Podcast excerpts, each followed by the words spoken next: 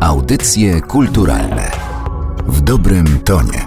W audycjach kulturalnych przenosimy się do miejsca, gdzie każdy może tworzyć teatr i poznawać jego bogactwo. Jedyne takie miejsce w Europie znajduje się w Narodowym Starym Teatrze w Krakowie. MICET, czyli Muzeum Interaktywne Centrum Edukacji Teatralnej. Stworzone z archiwalnych spektakli narodowej sceny, jest miejscem, w którym na własnej skórze, zmysłach, emocjach i intelekcie doświadczamy teatru.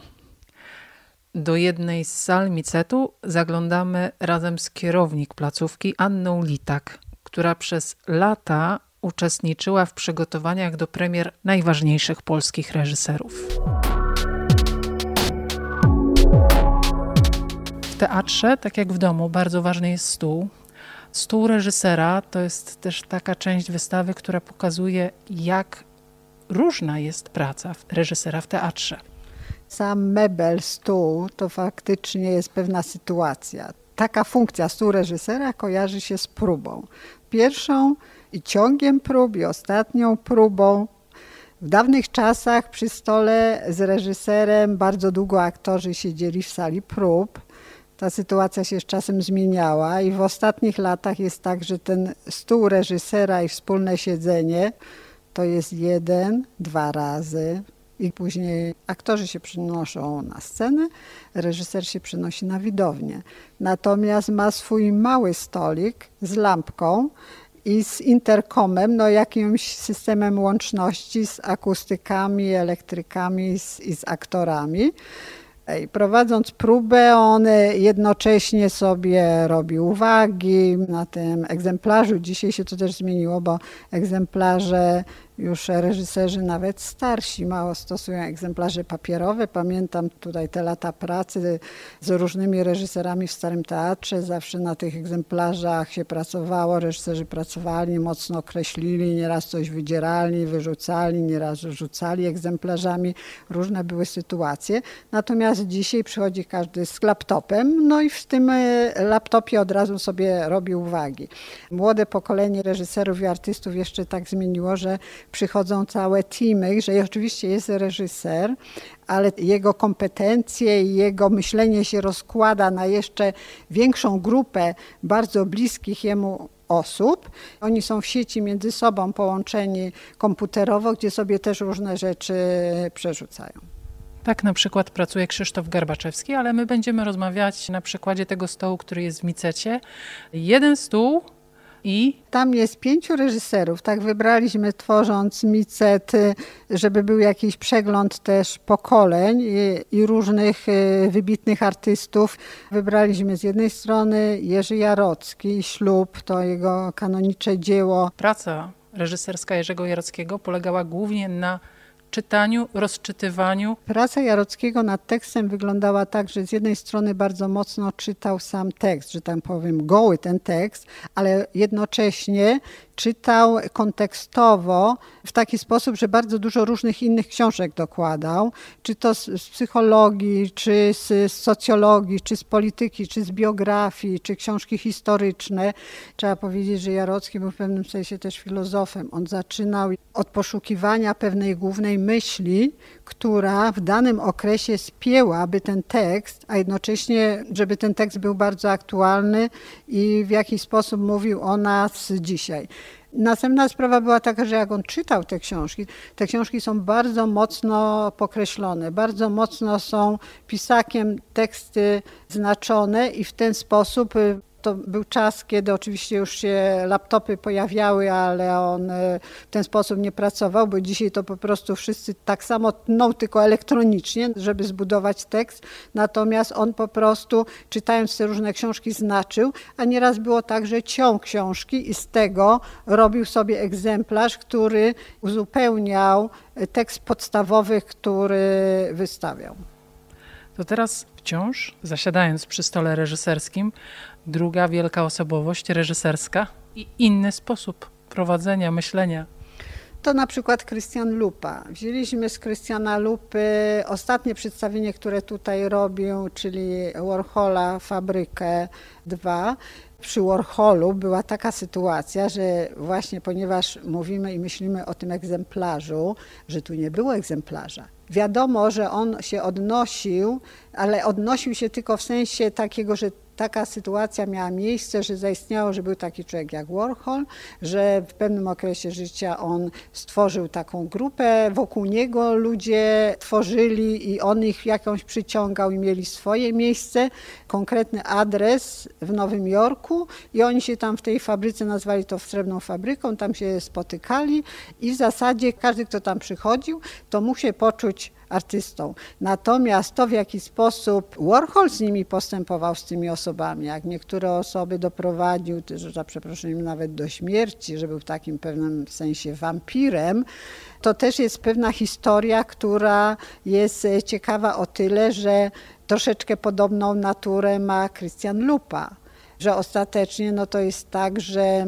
ktoś, kto się chce przy nim zatracić, to ten artysta nie bierze odpowiedzialności do końca za tą osobę, że, że do końca, tak, prawda?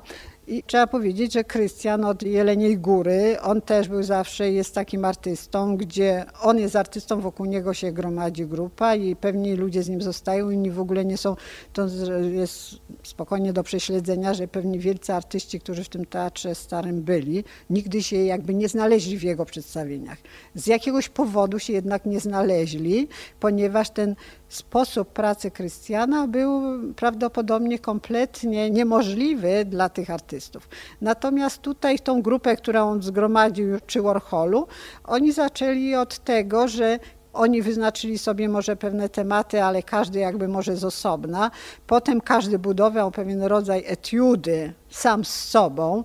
Oczywiście jeszcze ten mechanizm nagrywania, który tam był też podstawą i to jest wiwisekcja przez to, że się nagrywam, wszyscy mnie oglądają, ja się oglądam, jestem coraz bardziej otwarta, jestem coraz bardziej szczera względem siebie i względem mojego partnera czy partnerki i tutaj na tej zasadzie ja tworzę pewną sytuację, która z jednej strony może być totalną kompromitacją, a z drugiej strony może być jakąś bolesną prawdą, radosną prawdą o tym, w jaki sposób my wzajemnie się komunikujemy. No i ta praca wyglądała tak, że oni prawie pół roku budowali dopiero sytuację wyjściową. I każdy z siebie wyprodukował pewną historię, która ta historia stworzyła dopiero potem scenariusz i tu zaczęła się dopiero praca taka, jaka normalnie przy tekstach gotowych zaczyna się może na drugiej, trzeciej próbie. Przechodzimy do kolejnego miejsca przy reżyserskim stole. Andrzej Wajda, myślenie obrazami między innymi. Ostatnie tutaj jego przedstawienie Macbeth. Tak, Wajda no zawsze zaczyna jakby od, od obrazów i przede wszystkim jeśli się weźmie jego egzemplarz reżyserski, można tutaj studiować.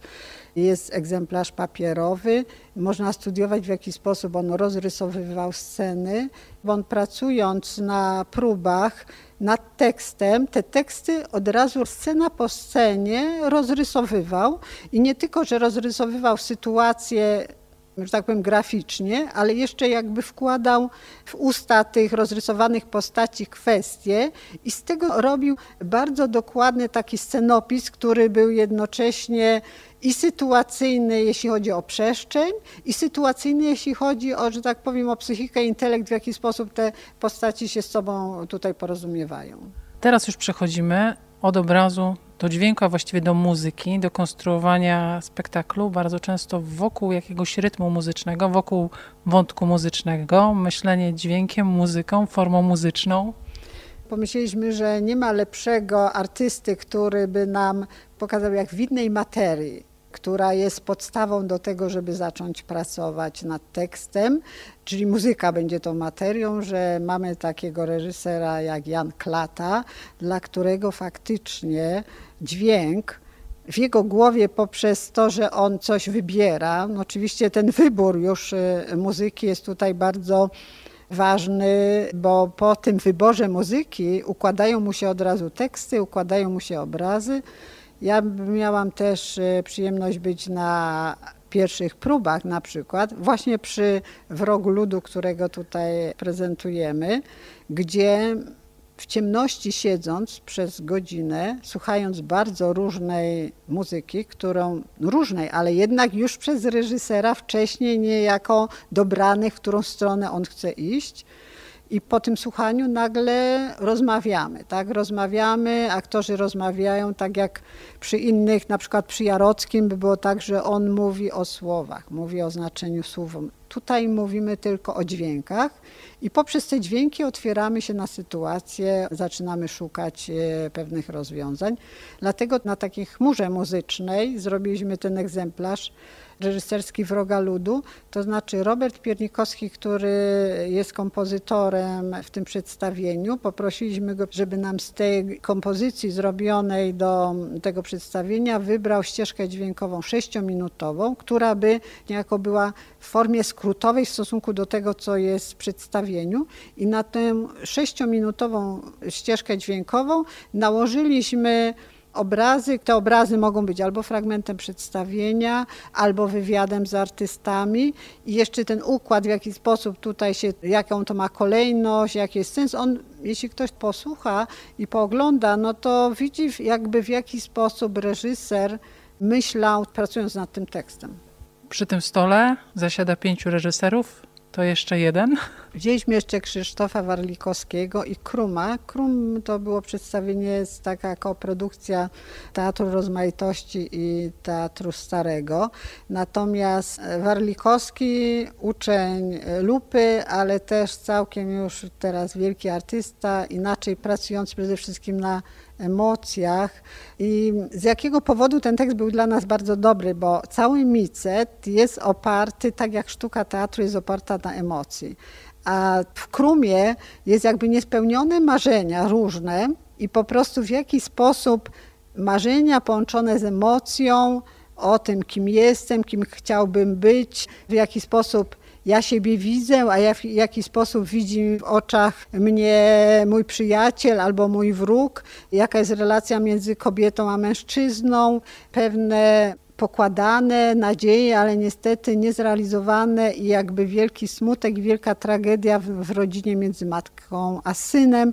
Tam jest tak wiele wątków, które są zawsze aktualne i były aktualne na ten czas, kiedy przedstawienie powstało i na ten czas, kiedy teraz y, ludzie przychodzą do Micet po tylu latach, kiedy od tego przedstawienia i tam po prostu to analizują i słuchają, a jednocześnie jeszcze jest coś takiego, że mają jedną kwestię, który Jacek Poniedziałek mówi, nic mi się w życiu nie udaje, bo to jest jakby sytuacja między nim a matką jest punktem wyjścia do całego jego życia, pewnej, można jednak powiedzieć, trochę katastrofy y, życiowej, można samemu przećwiczyć y, z wirtualnym Jackiem Poniedziałkiem. I tu się to jakby tak razem zapętla, w jaki sposób y, samemu, że tak powiem, wchodząc i badając własne relacje i własne emocje, używając tych i narzędzi teatralnych i materii teatralnej, doświadczamy czegoś, co nagle zatraca się pewna granica pomiędzy tym, co jest e, w sztuce, w teatrze, a co jest w nas.